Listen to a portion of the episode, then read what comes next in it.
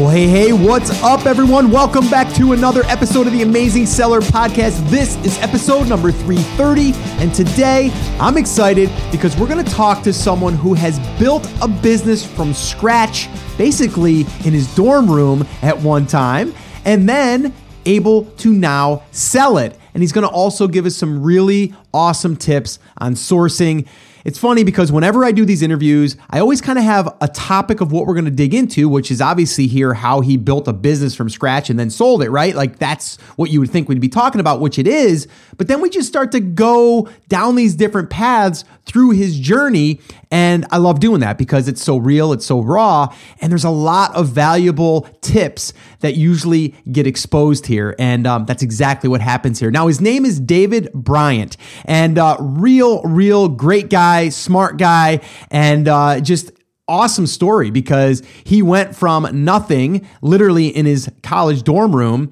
to uh, wanting to earn a little bit of extra money and then uh, started to uh, figure out this whole sourcing thing and then started to, uh, well, well, the rest is history, and he's going to kind of let us know what happened and how it all happened and how he's starting to build another business now after he's already sold one. Uh, so, really awesome. And I think the other thing that you're going to probably pull from this is that, you know, people out there that are thinking that, you know, e-commerce or Amazon or any platform for that matter, it's just it's you know everyone's doing it. There's no opportunity out there for anyone. And it's a perfect example of david going back in uh, the game again after he's already sold and kind of exited and starting from scratch again. And uh, he talks a little bit about that at the end. We'll dig into that as well. The show notes to this episode will be at theamazingseller.com forward slash 330 again all the show notes will be there. I did want to remind any new listeners or anyone that hasn't attended a live workshop of ours we're actually going to be doing one this Thursday, depending on when you're listening to this, and that is March 9th. So if you are listening to this on March 8th when it comes out, then you'll be able to register for this upcoming one on the 9th. If not, no big deal. You can still go there and register for an upcoming workshop. We try to do at least two a month, sometimes more, and you can register at theamazingseller.com forward slash workshop, and you can get all the details there. So, guys, I'm gonna stop talking now because I want you guys to listen to this amazing interview on how David went and built a business from scratch and then sold it and all of these awesome, valuable tips that he's going to give us along the way. So sit back, relax, enjoy this interview I did with David Bryant. All right. Well, David, thank you so much for, or I'm sorry, Dave, thank you so much for being on the show. It's so hard whenever I do that because some people are, are Bob or Robert. So um, you are Dave, David, whatever, right? But it's Dave. I so, with either. Yeah, you, you, you get, I, I, I'm, I'm assuming you probably turn your head whenever you hear either one of those. Um, so uh, yeah. So anyway, Dave, um, thank you so much for coming on the show. I appreciate it, and I'm very, very interested in hearing the entire story. So again, thanks so much for coming on. Yeah, it's a pleasure. And uh, like I say, I'm a huge fan of your podcast, so it's a little bit of an honor to be here. Awesome, awesome. That's awesome too. So okay, cool. So why don't you get people caught up really quickly? I mean, you got a pretty pretty cool story and i want to dig in and i did look through our notes that you know you and i've been kind of emailing each other back and forth for seems like the past like eight nine months and and we finally we finally got it to happen here and i think when you were first starting to email me um, you didn't actually you hadn't sold the business at that point right no, I hadn't, and that's a funny thing. So I think it'll give a, an, an interesting backstory to all of this. Yeah, that'll be really cool. And then also something also that you just recently did as a as kind of a test to get behind the scenes a little bit. I think we can kind of uh, talk about that a little bit too, right? Yes, absolutely. Uh, we won't reveal the uh, what that is right now, I guess. No, we'll, no, uh, no. We'll, we'll let people uh, sit on that one, but it's a pretty interesting story how you uh, figured out a way to uh, to kind of see how things operate behind Amazon, which is pretty cool. so yeah, why don't you take us back a little bit and kind of tell us a little bit about yourself and, and kind of how you got started um, in this in the Amazon space? Sure, we'll do. Um, so when I was in university, I started importing a couple different products from Alibaba, and this was about in 2009.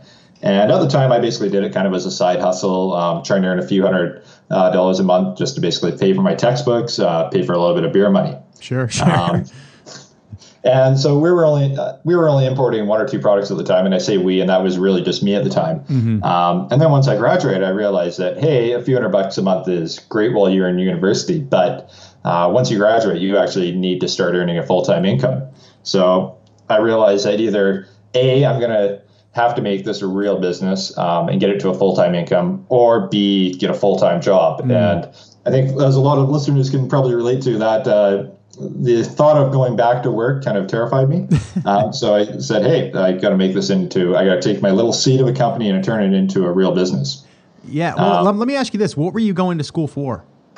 I was going to school for business. Okay, so you were you were kind of in that, but I mean, did you have an idea of where you were going to go with it, or were you just trying to get a business degree and then go out and shop yourself around and maybe a management position or something like that? Like, did you have any idea, or was it just I'm going to go to school to to get you know go get a background in business?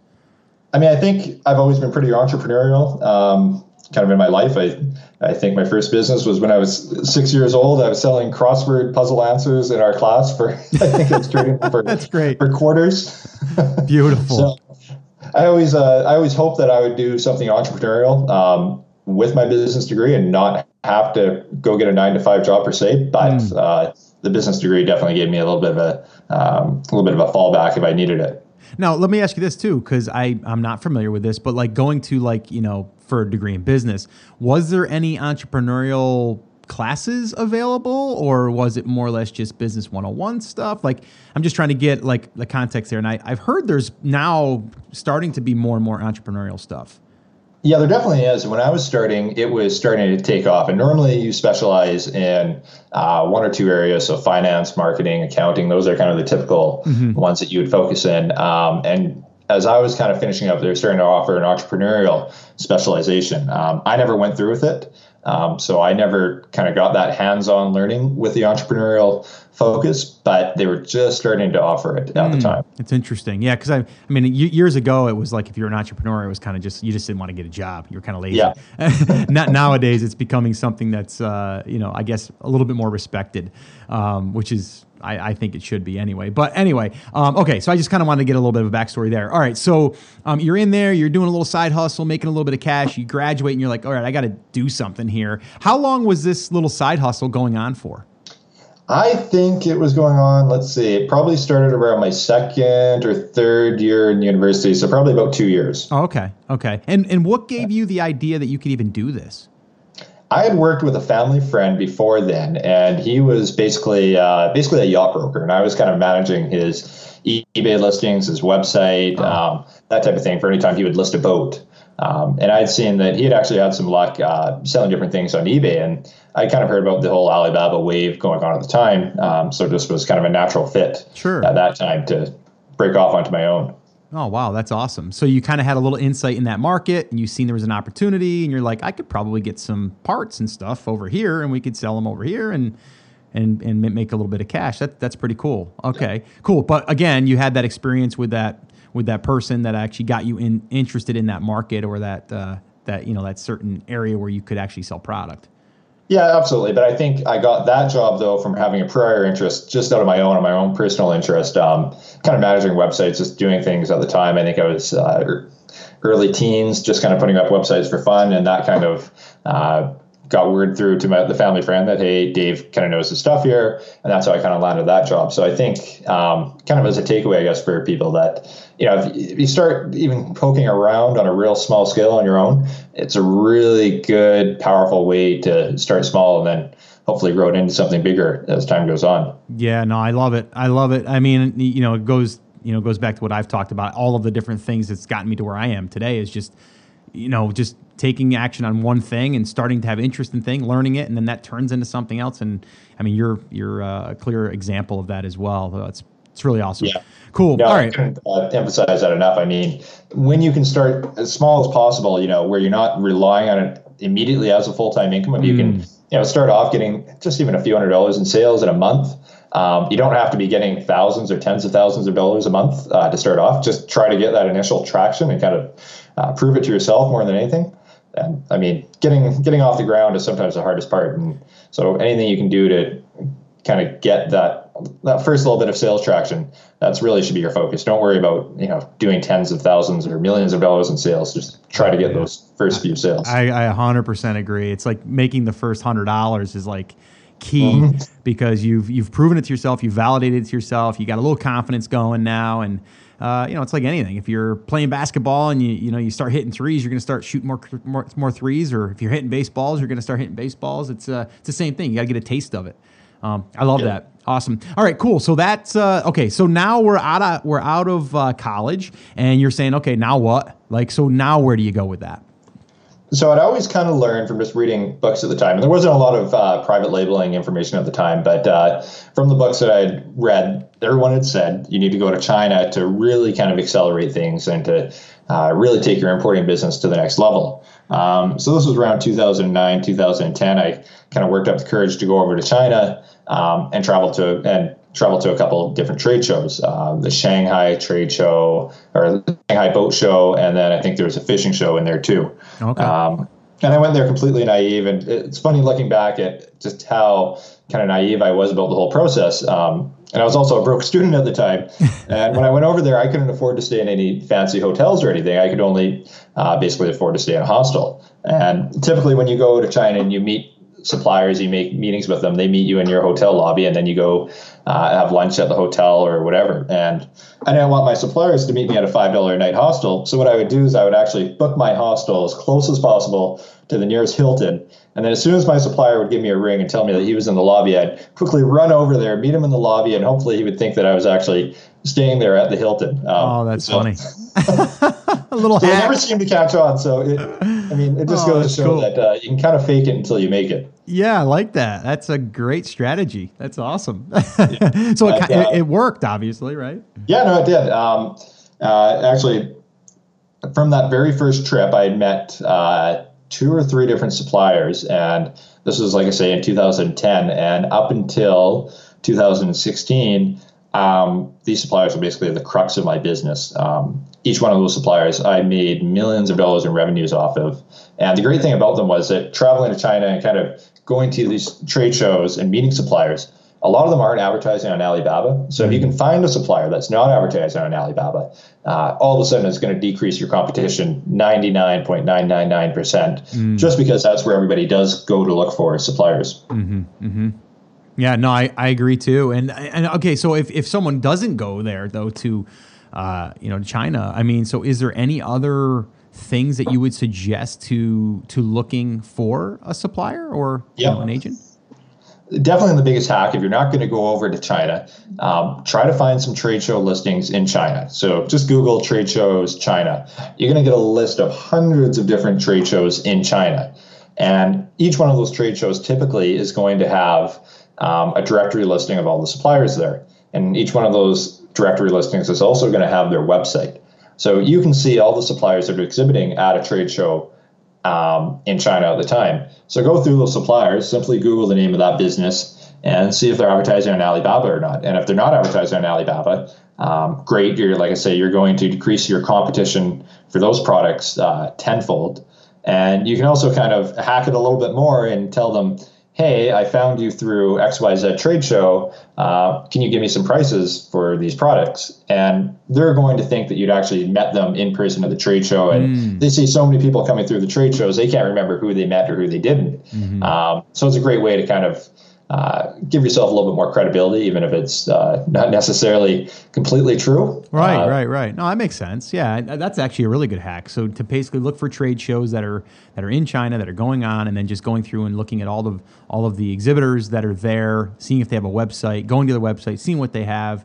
Uh, would you say that most of these that are going to a trade show like this are uh, I guess, uh, reliable or that you would think that aren't just going there and going to be scamming? Or is there ways that we can kind of go through and, and kind of uh, look a little deeper at their history? I mean, I, uh, probably 100% of them, 110% of them um, are not going to be scammy. Um, okay. And I think the same thing goes for Alibaba for the most part, too. Yeah, yeah. Uh, the big issue that you run into all the time with China is not necessarily being scammed out of your money, it's getting uh, crappy quality products. Yeah, yeah, yeah, yeah and the trade shows definitely tend to attract uh, a little bit higher quality supplier than on Alibaba. Just on Alibaba, uh, their vetting there isn't necessarily I mean, they have vetting in, pro, in place, but there's a little bit more commitment that it takes from a supplier to exhibit at a trade show than to uh, simply set up shop on Alibaba. Yeah, yeah, no, I agree. I agree. Yeah, they, they've got more. They've got more invested, and they have to have actually people there. And yeah, no, I, I agree. That that's a that's a great that's a great tip though. Um, okay, cool. So that's actually a really good tip. So anyone listening right now, definitely uh, definitely consider doing that. That'll definitely eliminate um, a lot of your competition um, if you went that route. And and again, would you agree once you create this? And I mean, you've kind of already said it, but I want to kind of highlight it again. Once you create a relationship with a, a company like this, uh, it's almost like uh, you're kind of loyal to each other in a sense, to where you now have these people to create future products or the current products all the time. Yeah, I mean. Uh, it's funny the business relationships in china are so much different than we're kind of accustomed to in the west um, relationships just matter so much. And I say a lot of people kind of taking that for granted when they're working with Chinese suppliers is that they kind of flop around from one supplier to the next looking for the cheapest price. Mm. Uh, but if you can kind of build those relationships with your suppliers, you know, over the course of a year or two, um, they're, they're going to give you a lot of favors. I mean, all of a sudden your orders will become a higher priority for them. They'll ship them out quicker. Uh, quality will tend to be a little bit higher. Um, you'll get a little bit better discounting, and more importantly, you might even get some exclusive products. They might say, "Hey, Dave, uh, we're just launching this. Uh, are you interested in it?" And you can basically negotiate to be their uh, sole seller in whatever country you're in, whether it's the U.S., Canada, UK, wherever. Oh, that's great. Yeah, no, that's that's really good. I know I I believe relationships is everything and anything in life, right? If we can have that good relationship uh, you know, we can we can definitely uh, have a little bit of an advantage there, and I think that's uh, exactly what you're saying. So that that's cool. Um, okay, so all right, now let's let's move on a little bit, and so where do you go from here now? Now you've you've got a really good supplier, you've already kind of established a relationship. Um, where do you start to direct your focus at this point?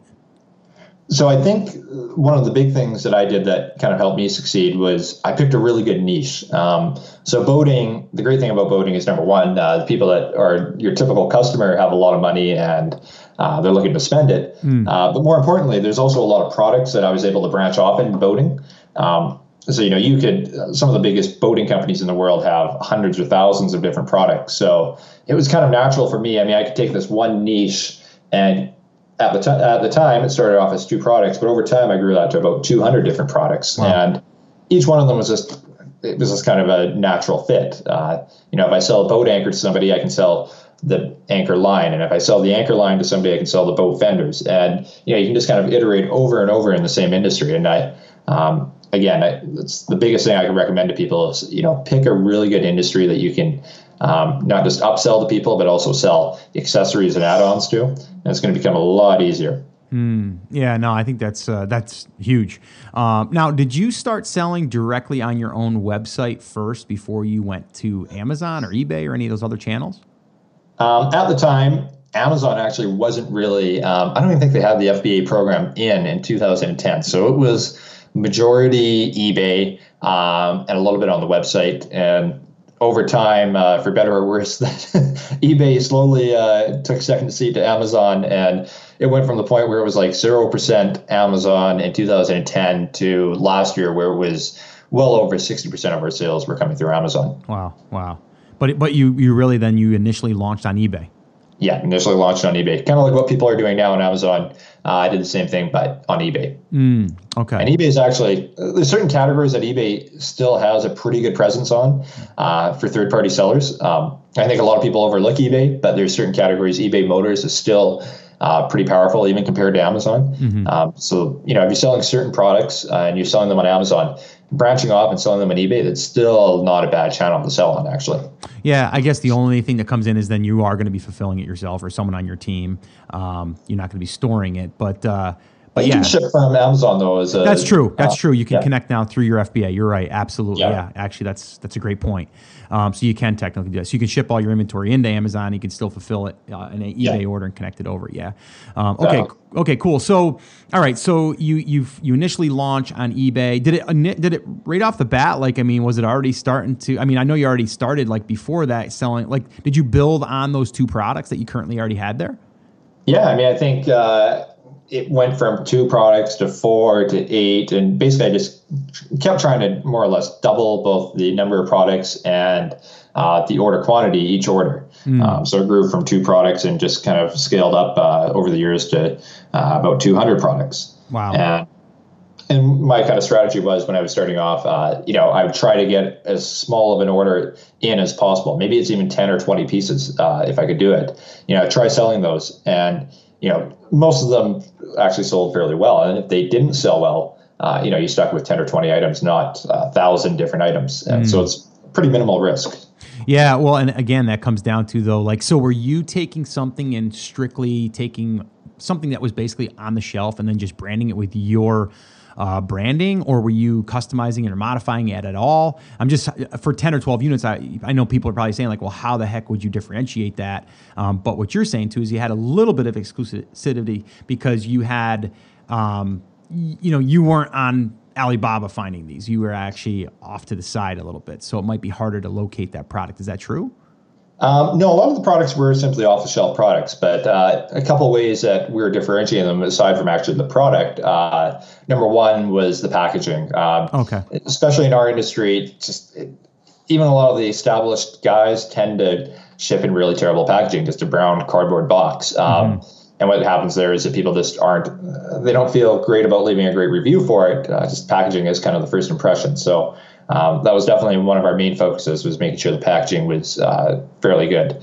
And then the second thing was just really improving the marketing of it online. Uh, so again, uh, in the boating industry, a lot of the guys, you know, they have one picture and one sentence describing it. Um, so you know, we would take six, seven, eight photographs, really good photographs showing every possible angle possible, um, giving lots of specifications for the product. You know, every length, width, uh, imaginable, and also giving a really good description. So, um, yeah, the packaging and also the online marketing for it. Yeah, it's so really you were, you were really you were really giving everyone like everything that they would be thinking. You were kind of like going through and making sure that every every question that you could think of or that you've been asked in the past, you kind of threw it in there. That way, it was like you guys really knew your product.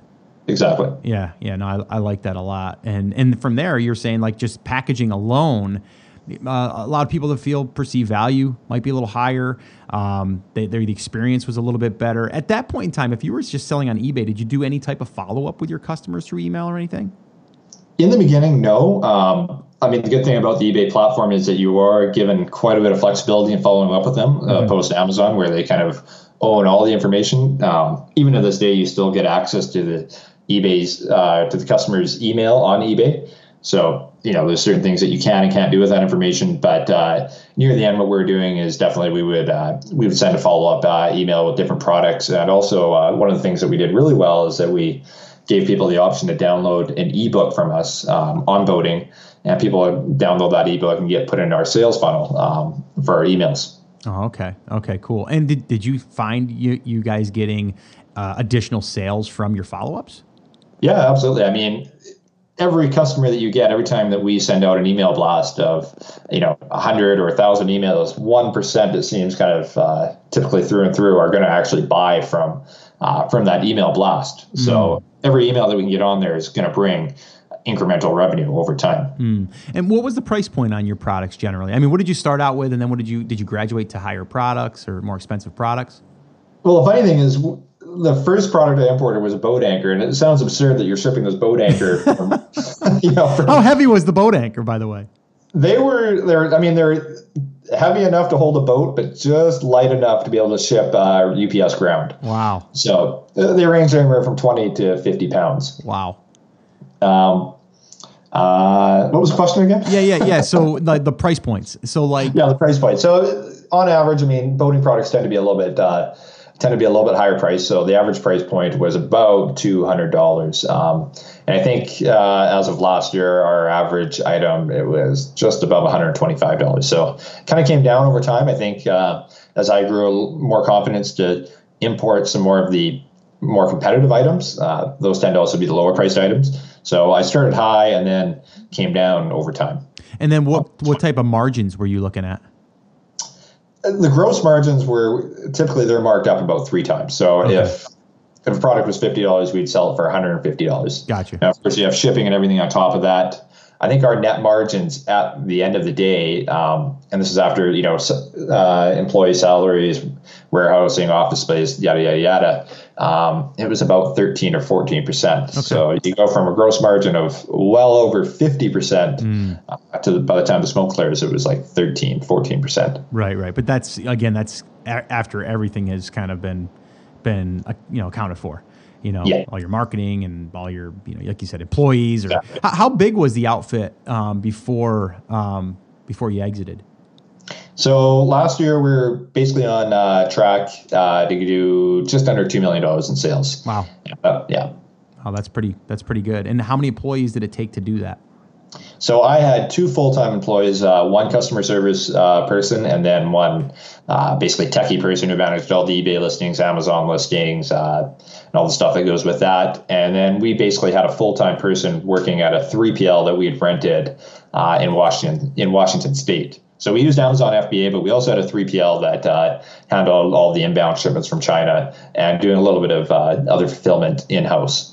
Oh, okay, okay. So it wasn't a huge team. I mean, no, had... no, not at all. I mean, I think we could have grown probably to double that size with the same amount of people. Okay, okay. So I mean, so th- things were things were moving along, and I mean, how often were you thinking about adding new products? Was it something that you guys were like, you know, we're just going to have a like kind of like a bucket full of products that we want to launch, and then we're going to slowly launch out more? Like, was there a plan in place for that, or you know, like any type of uh, idea of where you were going with that as far as like products that you were going to be adding? Well, so for our industry, we're a little bit different than a lot of people, where a lot of probably your listeners rely upon the Christmas season. And in the boating world, Christmas is basically summer for us. Mm. Um, so about six, seven months before uh, the start of our season, I would kind of do our yearly plans. Um, I'd put a growth number on uh, what we want to do for growth rate. And then basically, you know, if we wanted to double in size, I knew more or less we probably needed to import twice as many products. Mm. Um, so that's what I would do. Um, you know, if we want to grow 25%, then we need to grow our product line 25%. Um, and obviously, you have some cash flow problems there too, um, which you always need to take into in, into consideration. Uh, you know, you might want to import a million different products, but if you don't have yeah. the money to do it, you can't do it. Yeah, you know, that that that definitely can be an issue with physical products, you know. And were you still were you still doing the small orders if you could to, to, to roll these products out? Or were you were you saying like we're always going to start with a couple hundred units or more? No no um, yeah uh, up until the very end we were doing you know 20 20 20 25 pieces uh, to start an item if we could. And the great thing was that we had such strong relationships with our suppliers. They basically they had no minimum or, minimum order quantities, mm. which is a really nice thing. And when you're first starting off with a supplier, uh, they typically have some absurd minimum order quantities. So when you can more or less kind of ignore that, it really helps. Um, so again, you know, kind of forming those long relationships with suppliers that you meet through Alibaba or trade shows or wherever, uh, you really start to get benefits from it, uh, especially down the road. Yeah, no, I agree. I mean, I think we should definitely highlight that because it's important with the relationships, and I think that you've proven that that you're able to have this low minimum order, and that's allowing you to roll out more SKUs without having to really go so deep within one SKU, and I think that's huge yeah. um, to be able to do that. Uh, I think that is a huge sticking point for a lot of people is because you get a minimum where you have to order 500 or 1000 uh, or more sometimes you yeah. know and um, that's where people get that oh my gosh it's like it's scary now in the same breath i mean if you're only ordering let's say that you were able to order 20 units of something and they're costing you 50 bucks to someone that's that's going to be a good chunk of change to get started yeah. now you had some cash flow where you're have it coming in you can reinvest some of that so that also helped that but but still i mean you, you, for you it was a lower amount for the amount of volume that you're doing so it it, it allowed you to rapidly um, you know increase the amount of SKUs that you had you know, in the marketplace, which I think is yeah. is is big for a lot of for a lot of people listening. I mean, just and it doesn't hurt to ask. I think uh, again, if people are listening, it's like ask, you know, try to negotiate. Tell people that you know, or tell that supplier that you're doing a test run, and uh, you know, and if it works, then you're going to be ordering, you know, a lot more. Um, yeah. And again, it all comes down to that relationship. And kind of on that note too, um, the strategy I take forward, even in uh, a new business I'm starting, is that you know, a lot of people ordered one sample item from China and they want to see the quality. And it's a little bit of a farce when you do that because you're always, if you order one sample from China, it's always going to be their best sample. It's going to be perfect quality. So it doesn't really prove anything uh, nine times out of 10. So what I do is I always, instead of doing a sample, uh, ordering one sample, what I'll do is I'll order 10 or 20 samples. And mm. when you're ordering a sample, normally they're pretty, they'll agree to whatever quantity you, whatever quantity you say. So if I have 10 samples that I order, bring in, I can actually try to sell those on Amazon and see if there's traction on them. With one product, you can't really try that on Amazon because, well, you only have one product, and that doesn't really prove anything if you sell it or you don't sell it. Uh, but if you bring in 10 products, you know, if you sell out of those products in a week, you know you probably have a pretty good product. And all of a sudden, ordering 100 pieces or even 200 pieces, that doesn't become quite as scary um, as if you did it with absolutely no sales history to begin with. Yeah, no, that's a that's a great point. My my question is this, and may, maybe the listeners are, are are thinking this as well. So you said like packaging is a lot to do with what you know differentiates yourself as far as like uh, you know on the surface.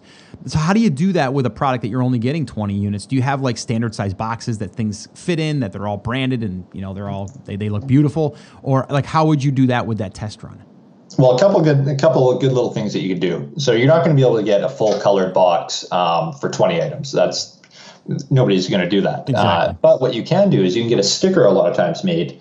Uh, you know, you can do those on a pretty small run, mm-hmm. um, you know, 25 cents a piece, and you can put that sticker on the item box, and all of a sudden it looks 10 times better than just a simple brown box with no sticker. Yeah, yeah, yeah. I agree. And then on top of that, um, a lot of products come without any instructions, and it just it frustrates people to no end when they get a product, even if it's the most basic product. People like to have some instructions with it, uh, you know, a little bit of use guidelines for it. So every product that we do, pretty much, uh, we would do up a you know one or two page word document uh, just showing how to use it you know showing them what they get with it uh, giving a little bit of uh, background on our company. And it just adds to the entire experience with the product. And uh, you know you can get that every supplier is happy to include a little one or two page document in the box with the item. So mm. those are some things that you can do even with a really small run of products. Yeah and so what i'm gathering though is so really you are kind of like picking through their their line that they already have created, and then you're just kind of picking the next ones that you want to launch,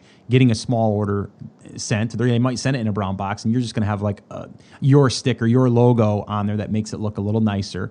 Your packaging, they can throw in the same box, and uh, and you, and you're done, and you're off to the races. Is that is that true? Yep, absolutely. Oh wow, okay, that's it's really good. It's it's a simple model. Uh, okay, you can grow it into you know a little bit more uh, prestigious packaging as time goes on. But to begin, I mean that. Well, that's what I'm saying for testing. It does yeah. wonders uh, for getting reviews and yeah. Uh, just getting overall better satisfaction from your customers. So that that's the next question. So let's say you get 20 units and you're going to test those 20 units. What's your first plan of attack? Like what's what's it look like for you to actually bring that to the market? Um, uh, you know, get some sales? You just you start pay per click immediately? Like, do you give a blast out to your your list and then say, hey, we got a new product. Here's a discount code, and you boost the sales that way? Like, how do you how do you do that? So what we were doing, um, we basically had three channels: our website, eBay, and Amazon. Um, so obviously, the first thing would be to launch them on all three channels uh, to begin with. Mm-hmm. Second thing we would do is obviously immediately turn on Amazon PPC for the products, um, and Amazon PPC still does wonders.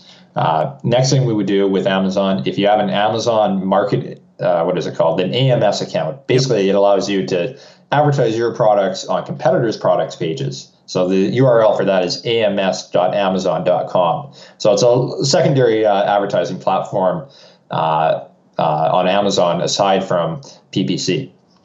And after that, we'd turn on Google AdWords, and then finally we would do an email blast to our email list, just letting them know that the products are in stock. And a lot of times we wouldn't actually even advertise our website listings because yes, we save the commission fees on that, but we really want people to go to the Amazon mm. page, buy them, and hopefully these are happy customers in the past, so they're going to be more inclined to leave positive reviews. And so we say, hey, you can buy it on uh, this Amazon link right here. And those customers that we, the pre-existing customers, are going to be more prone to leave positive positive reviews, even if you don't ask for it. Mm. Um, and then on top of that, too, when we launch a product, we also tend to launch at a little bit lower price point than uh, what we our ideal price point. So we might have a kind of long term price point of $150, but we'd probably launch it around $100. And you lose a little bit of money in the beginning, mm-hmm. but you build up that sales traction uh, to begin with, and people tend to get a little bit higher value. Um, at a lower price point. So again, they're going to be more inclined to leave a positive review because they're getting a really good deal. Yeah, no, that's that's really uh, that's really smart. And uh, let me ask you this: on on the eBay side of things, when you would launch it there, was there anything anything special that you would do there to get that thing launched, or do you just list it, make sure the keywords are in the title and everything's well optimized there, good pictures, all that stuff, and then just send it off? Or like, what would you do there differently on eBay, if any?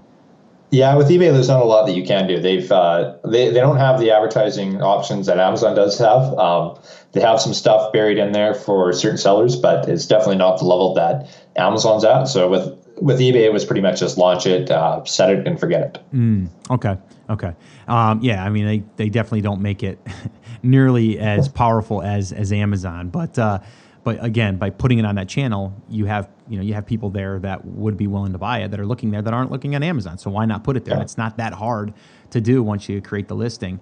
Um, yeah. And you mentioned Google AdWords. How much were you spending there? Do you think? I mean, you don't have to give me numbers, but I mean, like percentage wise, like how much were you focusing on Google AdWords? I mean, it became less and less as time went on. It, I mean, in 2012, 2013, it was uh, a godsend. I mean, you could put you could bid on pretty much any keyword and it would be profitable. Mm-hmm. Um, near the end, it was so competitive that it was tough to be profitable for a lot of keywords. Um, so at the end, I think we were spending about twenty five hundred dollars a month on PPC, and I think we were probably break even, maybe uh, maybe a little bit profitable. Mm-hmm. Um, but again, I, most of the money that we were putting on Google AdWords, we were basically uh, shifting it to Amazon PPC because return on Amazon PPC is just through the roof right now. Mm, no, I, I, I 100% agree with that. Now, the other question is how were you collecting email addresses from Amazon, or were you? No, Amazon, we couldn't collect uh, email addresses. Okay. So that's obviously that was one of the challenges that we ran into with uh, as Amazon became more and more of our sales. There was really nothing we could do to collect Amazon email addresses. Okay, yeah. I mean, I just didn't know if you had an insert card in there or something. Uh, you know, get on our VIP list or something like that to get you know future discounts or something like that. Um, yeah, we didn't proactively do any of that. Um, uh, one of the other good things that you can do too, if you're launching a product product on Amazon, uh, you have a brand name, so you know maybe it's Scott Voelker's Products. Uh, as long as you have a website called scottvoelkersproducts.com, most people that go to Amazon, they're going to Google that brand name mm. before they actually purchase. So mm-hmm. they'll end up on your website, and maybe you have a discount going on your website, and they might actually buy on your website um, instead of on Amazon. So as long as your brand name you have a website that matches that brand name, people on Amazon can more or less indirectly find it uh, on your website. Gotcha. Yeah, yeah. No, that makes sense. Okay, cool. Now, you and I talked up to this point a little bit. You, you took me through that that story, but then something changed. Something happened. And yeah. I want to hear about this because this was not in the discussion when we talked about eight, nine months ago. And now something happened. And again, this is just how things happen. So lead me up to the point where you were presented with a potential offer. Yeah. So um, in what was it, February of 2016, I decided to list a company for sale. Now, I had actually, uh, I think, like all business owners, the idea of an exit at some point had always kind of run through my mind. Um, and then we had a daughter come along the way about a year and a half ago.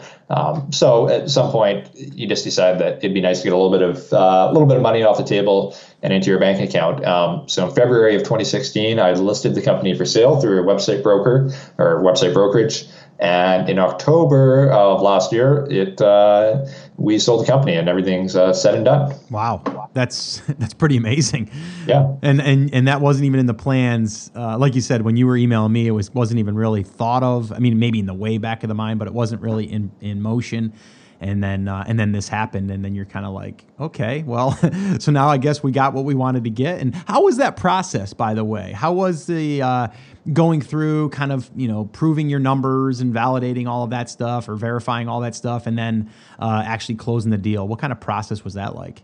Well it was definitely long so it, i didn't imagine it'd take that long. Um, like i mentioned uh, we listed in February of 2016 and it closed on October 26, 2016. So um, that's nearly 10 months in between. So it was a long process. Mm. Um, So from the time we listed it in February uh, to the time that we got what they call a letter of intent, someone that has basically said, "Hey, I'll buy, I'll buy this as long as your numbers match up with what you've told me." Mm-hmm. Uh, we got that letter of intent in June, so it took about five months to get that initial offer. Uh, and then we went through what you call due diligence, and that lasted about three months. There was some complicating factors, not on our end, but just through the buyer's end, that kind of uh, elongated that. Um, the due diligence was really easy, and the due diligence is basically just uh, the buyer is confirming all the numbers that you said uh, match up. And when you're selling an e-commerce business, especially one that has Amazon as a big sales channel, it's quite easy to verify those because you can basically set up a user in your Amazon account. They can log in there and they can confirm uh, every number that you've said. Mm. they don't have to fear that you've manipulated those numbers at all. And the same thing goes for PayPal. Uh, you can give them a PayPal user account and they can go in there and kind of verify all the transactions. Um, so the due diligence was actually really easy. Um, they they were able to match up uh, everything that we said 100%. Um, so there wasn't really any issues there. Um, kind of grinding out the actual uh, terms of the deal, that is what took the time. But in terms of actually verifying everything, uh, that was a breeze. Hmm. That's cool. That's really cool. How was the feeling once it was all said and done?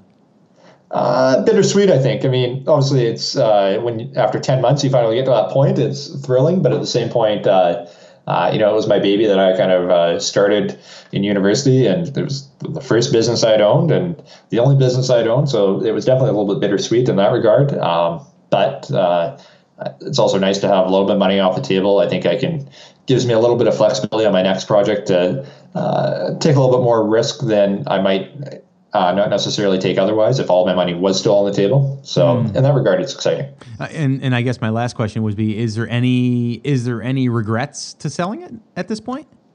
No, I don't think so. I mean, uh, I, I, still think there's a lot of meat on the Amazon bone. So mm. definitely, I'm starting. I have something in the process that I'm starting now, um, and it's going to be Amazon again. I'm sure is going to be a big portion of the sales. Um, so I still think it's relatively easy to reiterate and just kind of do the things that I took the first time around and reapply them to a new business and uh, hopefully be even more successful. Yeah, yeah. So I guess now that you've kind of been through that whole, uh, you know, the whole process and everything, like so. Again, you've alluded to you're you're starting something else, something new, and you're going to start that business, and it's kind of probably exciting. It's a new project. It's a challenge a little bit. I mean, it's it's funny how like you want to get to a certain place, and then once you get to that place, you're like, okay, now what?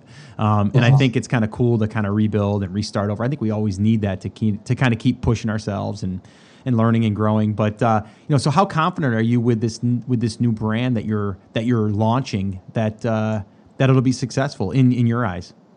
Uh, I'm 100% confident. I like I say, I think um, a lot of the skills that I've learned along the way, I think, are still 100% applicable now, even as much as they were in 2010 when I first started. Mm. Um, so I don't have any doubt how long it takes me. That's obviously a variable that you know I'd like to I'd like to get the new company to the point of the old company within a year and a half or so. Uh, whether I could actually achieve that or not, I that remains to be seen. But again, I think the business model that I proved on my other business can easily be replicated to other businesses. Mm, no, I, I agree. You've learned a ton through that process, and now you can apply that to just about anything. And uh, uh, you know, you've again, it's something that you can't really teach in a classroom. You got to actually go through and, and do it, and you know, have the ups and the downs, and you know, all that to, to go along with it. Um, is there anything that you learned through that though that you're doing differently in this business um, to speed that process up a little bit?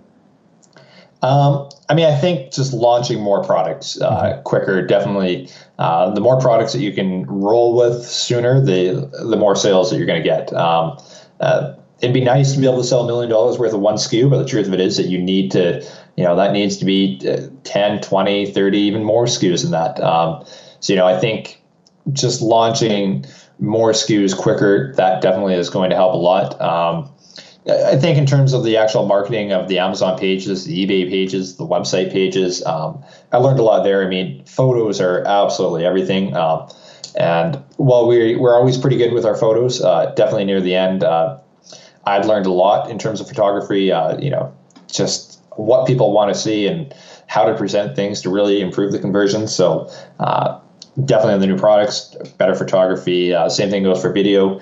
at, you're kind of limited on Amazon with video, but on eBay and your website, it's still really powerful. So definitely more video to go with the products. I think is going to help a lot. Um, so yeah, I think all those things are going to help. Uh, help achieve success really quick. And is is the is the same um, strategy as far as launching again low amount to start to test yeah. to validate? Is that all still the same? Yes, absolutely. Okay. Okay. Cool. And I plan on going over to China um, for the Canton Fair in April. Um, again, meeting face to face with some suppliers uh, because they're a little bit more prone to give lower orders when they actually meet you face to face. Again, they think you're going to be a little bit bigger customer. Uh, and you, you can fly over to China right now for about 600 bucks. So it's money well invested. Yeah, no, it's, and it's something that uh, it's, it's kind of on my list, but kind of not. I'm not, I, I mean, I, I want to be able to go to meet people in person, but in the same breath, I don't know, something to, I just, I'm me personally, I'm just not a fan of, of going. I've got other places I'd rather go. Um, now that doesn't mean now that doesn't mean that I wouldn't have someone go on my behalf. you know what I mean? That that we can work out. I can pay for the trip. Uh, but yeah, I mean, uh, it's just I don't know. There's uh, I don't know. I'd rather go to I think Australia or something. Uh, yeah, I agree. Well, for a vacation, I agree. There's certain there's certain parts of China which aren't great for vacationing. Um. Yeah, yeah. No, I hear you. Um, okay, cool. This has been this has been really really good because um, you know there's nothing really it super advanced at what you're saying. It's like it's pretty basic. Um, you, you, you, pick a good market. You you know you you learn a little bit about that market. You you pick good products. You find good suppliers, and then you launch products. Uh, you know small amounts and just try to get SKUs up and launched and just do your you know do your basic optimization. Do your you know do good listings. Run pay per click and uh, and just keep repeating that process. And uh, yeah. it's like you said, and you're going to have some winners, you're going to have some losers, and you pick the ones that are winners and you, you stick with them. Is there any is there any criteria when you're looking at products to say I want to go after stuff that has certain amount of volume, or do you just kind of you kind of build off of a product line? I mean, I'm kind of going for lower volume rather than high high um, moving products, mm. uh, just for the fact that lower volume products tend to attract less competition. Yeah, I agree. Um, I'm also uh, I'm typically trying to find a little bit bigger, bulkier products that you can't ship uh, via air from China, mm-hmm. just because I know again that's going going to eliminate a lot of people, especially Chinese sellers. Um, shipping directly from China to the customers um, off Amazon or wherever. Um, so again, uh, lower lower popularity items and also bulkier items, which again it sounds to, seems to go against the grain of what a lot of people say, but um, you know you get a lot less competition for those products. I think that's where there's still a lot of meat on the bones for Amazon is these uh, you know less popular products which are a little bit bulkier. Mm, eh, but the, okay, so now the one question I would say to you is like, okay, so how are you doing a smaller amount by sea? You know, with multiple that? items. Okay, so you're going to do multiple items. You might do 10 SKUs, but you know, 25 yeah. of each. I got you. Okay. And that's one thing I'm looking for with the suppliers that hopefully they have a big enough product catalog where I can import 10 products, 10 gotcha. different products, 10 gotcha. or 20 pieces. Okay. Okay. You know, that makes sense. That makes total sense. Yeah, you're totally right. I mean, you can't import 10 items uh, by sea of just one product. Right. Right, right, right. Yeah, it just wouldn't make sense. Um, it wouldn't make sense. All right, now let's uh, let's talk a little bit about this little experiment that you did. Um, yeah. I think that was interesting. You know, a guy that sells a, a business, uh, you know, exits a business, you know, gets a pretty good paycheck, uh, and then decides to do something pretty crazy. So why don't you talk about that? So I had always wanted to get a tour of an Amazon warehouse, and uh, you can actually get a tour of an Amazon warehouse. They but they only do them at select times of the year, and they only do them at a couple of their different warehouses. And the wait lists are absolutely terrible. Like it's impossible to actually really get a tour of an Amazon warehouse unless you wait two or three years. Um, so I was reading my paper after I'd exited the company and seeing that Amazon was hiring during uh, the holiday season. so I applied, and they basically hired me on the spot to be what they call a picker. So I'd be the person uh, walking around the Amazon FBA warehouse and picking all the orders uh, that people had ordered. that is really, really awesome. Uh, so you got hired. I mean, what was the interview like? Uh, they basically hired you on the spot. Uh, the thing with Amazon during the holidays is that they are so desperate for workers. Um, they will pretty much hire anybody. I mean, um, if my daughter, year and a half, um, had a social insurance number, they would have hired her on the spot. Wow. So they are just incredibly desperate for workers at that time. And uh, uh, the funny thing with Amazon is too that during those during the peak season, what they call it, uh, from Black Friday to Christmas, they make everybody work incredibly grueling hours, like six days a week, 10 hours a day uh, for a month straight. And that's completely involuntary overtime. Everybody has to do it. Mm, that's, uh, that's insane.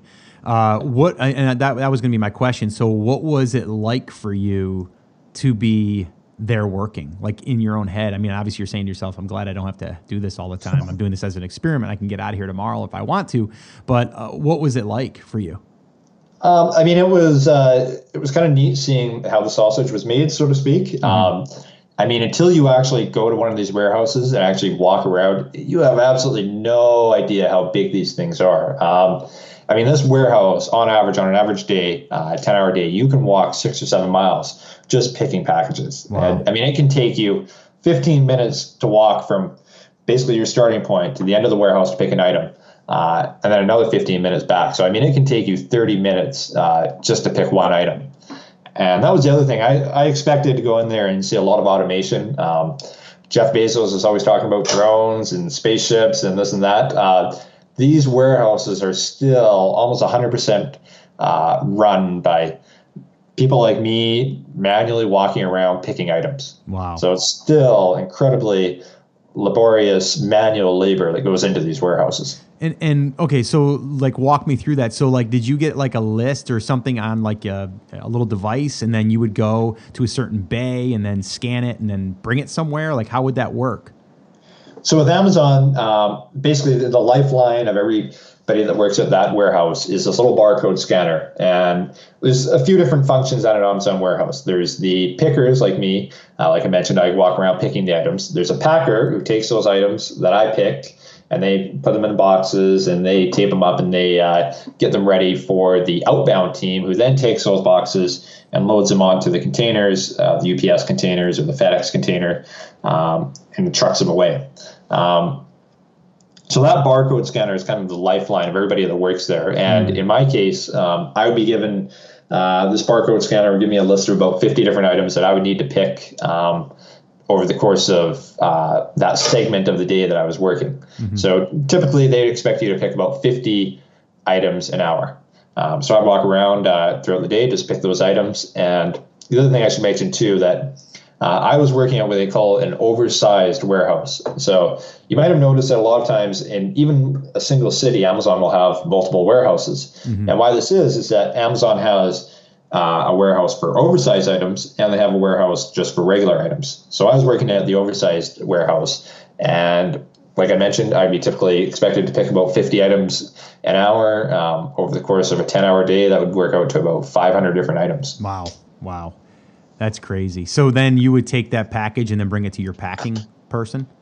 Yeah. So there'd be uh, basically a parking lot that you park all your packages. Um, there's just a, a, series of ants basically walking around picking packages and bringing them back to uh, bringing back to the parking bay, and all the packers would then go and take the items, uh, uh box them up, tape them up, and ship them on to the customers. Wow. And wow. It, it was amazing uh, the types of things at this warehouse, like uh, that's one thing that kind of opened my eyes, especially for my next business, is that Amazon can handle pretty much any product. I mean, we would ship statues without a box or anything, like a statue four feet tall, and they were somehow figuring out a way to ship this onto the customer. So, oh, uh, if you wanted to sell statues, you can ship them into Amazon, and they will figure out a way to store them, pack them, and ship them on to customers. So, um, I mean, you can ship anything you want into Amazon. and They will figure out a way to package them. Wow, that is that's pretty crazy. It's a pretty crazy story that you actually did that. So, uh, are are you glad you did? Yeah, I am. Uh, the funny thing is, actually, it's uh, been about a month since I worked there, and they still haven't paid me though. Are you kidding me? I, I, have to go in there and uh, talk to them to see what happened. But uh, yeah, were, were, you were you hired as a, as a temp, or did, did you just leave? Uh, they hire everybody on. So with Amazon, they hire everybody on as a temporary worker, basically on a three month contract. Okay. Um, and uh, basically, you have a pretty strict quota that you need to meet of packages each day. Uh, and the top 10%, they'll basically keep and hire them on as full time Amazon employees. Uh, then the other 80% or so, they'll just keep rehiring as a temporary worker. And then the bottom 10%, they'll drop. Gotcha. Gotcha. Okay. So they're trying to weed out uh, their top performers. Yep, weed out the weeds and uh, pick the flowers. Yep, there say. you go. There you go. Well, hey, Dave, this has been this has been awesome. I mean, we went in a lot of different directions, and I think you gave a lot of great insight um, as far as like just starting a business out of your your college dorm for crying out loud, and then uh, and then building something into a sizable business to then exit, and then learning a ton, and then starting a brand new one, and going to work for Amazon just as an experiment. So dude, man, it's it's been fun. This has been great. Um, we'll probably have to follow up again just to see what what else you've done. Uh, um, is there any last is there any last little bits uh, of advice or tips that you'd like to give someone that's uh, whether they're just getting into this business or whether they're they're starting to sell right now and and and they want to uh, you know to con- continue to grow? Um, like I think we mentioned in the beginning of the podcast, you know, start off uh, as quick as you can. Get the get those first few sales. I mean, uh, you can even if you're doing hundred bucks a month in sales, just try to sell your first product. Mm. Uh, get started, um, and then iterate over and over. And once you get that first sale, I guarantee you, you're going to be so much more motivated to actually take this thing to the next level. Uh, way more than if you uh, just think about it uh, for probably longer than you should. So just try to get off and off and running as soon as you can. Yeah, no, that's awesome. Um, and if anyone had any questions, should they go anywhere special, or should they just go to the comments of this this post and maybe you can you can go in there and, and answer any questions? Yeah, they can uh, comment on on uh, this post, and I'm happy to. I'll keep my eye out there and happy to reply there. And uh, they can also check out my blog, ChineseImporting.com. ChineseImporting.com. Sounds awesome. Well, Dave, this has been awesome. I really do appreciate it. Finally, we got to hook up. I know you and I have been going back and forth, back and forth a little bit with emails. We finally got to hook up, and uh, this has been fun. And uh, yeah, I'll definitely be be uh, catching back up with you because I know that you'll be having some exciting things to report. So once again, man, I want to just say thank you. I do appreciate it. Yeah, thank you for having me.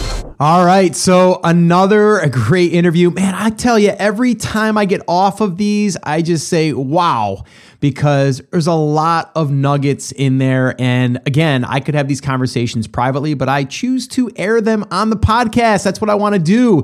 And it's funny because I was just in Dallas and I met up with about 40 TASers. Uh, we had a little meetup there, an unofficial meetup, I called it, because it was just us kind of hanging out and, you know, kind of shooting the breeze a little bit. And a lot of people said, Scott, I love it how you have guests on and you kind of go in those areas that normally you wouldn't go, or maybe you start to dig out things that aren't necessarily on topic, but then you come back to the topic. So that's just me. That's what I do. I like to get the whole story, but then I like to dig into like how it led them to where they are or that next opportunity or the failure or what they learned through that lesson and all of that stuff. And I learned through every single one of these interviews as well, right along with you. And I'm not afraid to say that because I'm always learning. And uh, at uh, or in Dallas recently when I was there, uh, I actually uh, had a a, great uh, a great opportunity to attend a four and a half, almost five hour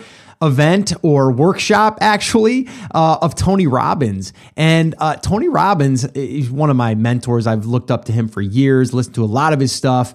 And uh, the one thing that he said was if you're not growing, you're dying. And if you're not willing to fail, you're not going to grow either because you have to be able to put yourself out there. You have to be able to understand that failure or things that don't work out as planned are there for a reason. It's a moment in time that can actually help you and uh, and actually make that one change that really takes your direction and brings it to a whole nother level or a whole nother area. Again, I should probably do an episode on just what I took away from that event, which I probably should. So, Scott, mental note, do a podcast episode talking all about what you took away from that four and a half hours with Tony Robbins. And uh, yeah, I'm still blown away and just a great, great time. But bringing it back to this interview, I just wanted to say again, thank you to David for sharing all of his all of his knowledge and his his story and his experience and and really giving it back to the community and that is you guys you TASers that is because uh, you know really through these experiences we learn a ton and uh, I know I did and I hope that you guys did as well so I want to remind you guys the show notes can be found at theamazingseller.com forward slash 330 You can find all of those there. And I did want to bring up something really quickly. And I don't usually do this, but it's kind of like the timing is perfect. Uh, this coming Monday, which will be episode 332, so it doesn't matter really the date because the, no matter when you're listening to this, it will be 332, episode 332, that is. Um, I actually had a guest on that knows a lot about sourcing, and I'm not going to give it all away, but we dig deep into what he calls his sourcing funnel, which actually leads you through how to source products and validate before you actually make the commitment to go with that factory or that manufacturer, how to find agents, how to vet them out, all of that stuff. That's going to be on Monday. I'm really excited about that because I literally just got off with him and I'm not going to say who it is yet. So you're going to have to stay tuned, but you guys are going to be blown away. There's some actionable stuff there. He calls it the sourcing funnel. We have a checklist for you and all of that stuff. So it's going to be really, really awesome. And it really goes hand in hand to what we just kind of talked about in this interview because, uh, you know, David talks a lot about him having those relationships with those suppliers is really what helped him grow this business. And I think that's really, really important. And I think it's something that we don't really pay attention to, and we should. So um, definitely, you're going to want to check out Monday's episode or 332. So when that comes out, just go ahead and listen to episode 332. It's going to be pretty awesome. So, guys, that's it. That's going to wrap it up. I'm pretty fired up today, if you guys couldn't tell. I want to leave you guys fired up. So, guys, remember, that I'm here for you, I believe in you, and I am rooting for you. But you have to, you have to. Come on, say it with me, say it loud, say it proud. Take action. Have an awesome, amazing day, guys, and I'll see you right back here on the next episode.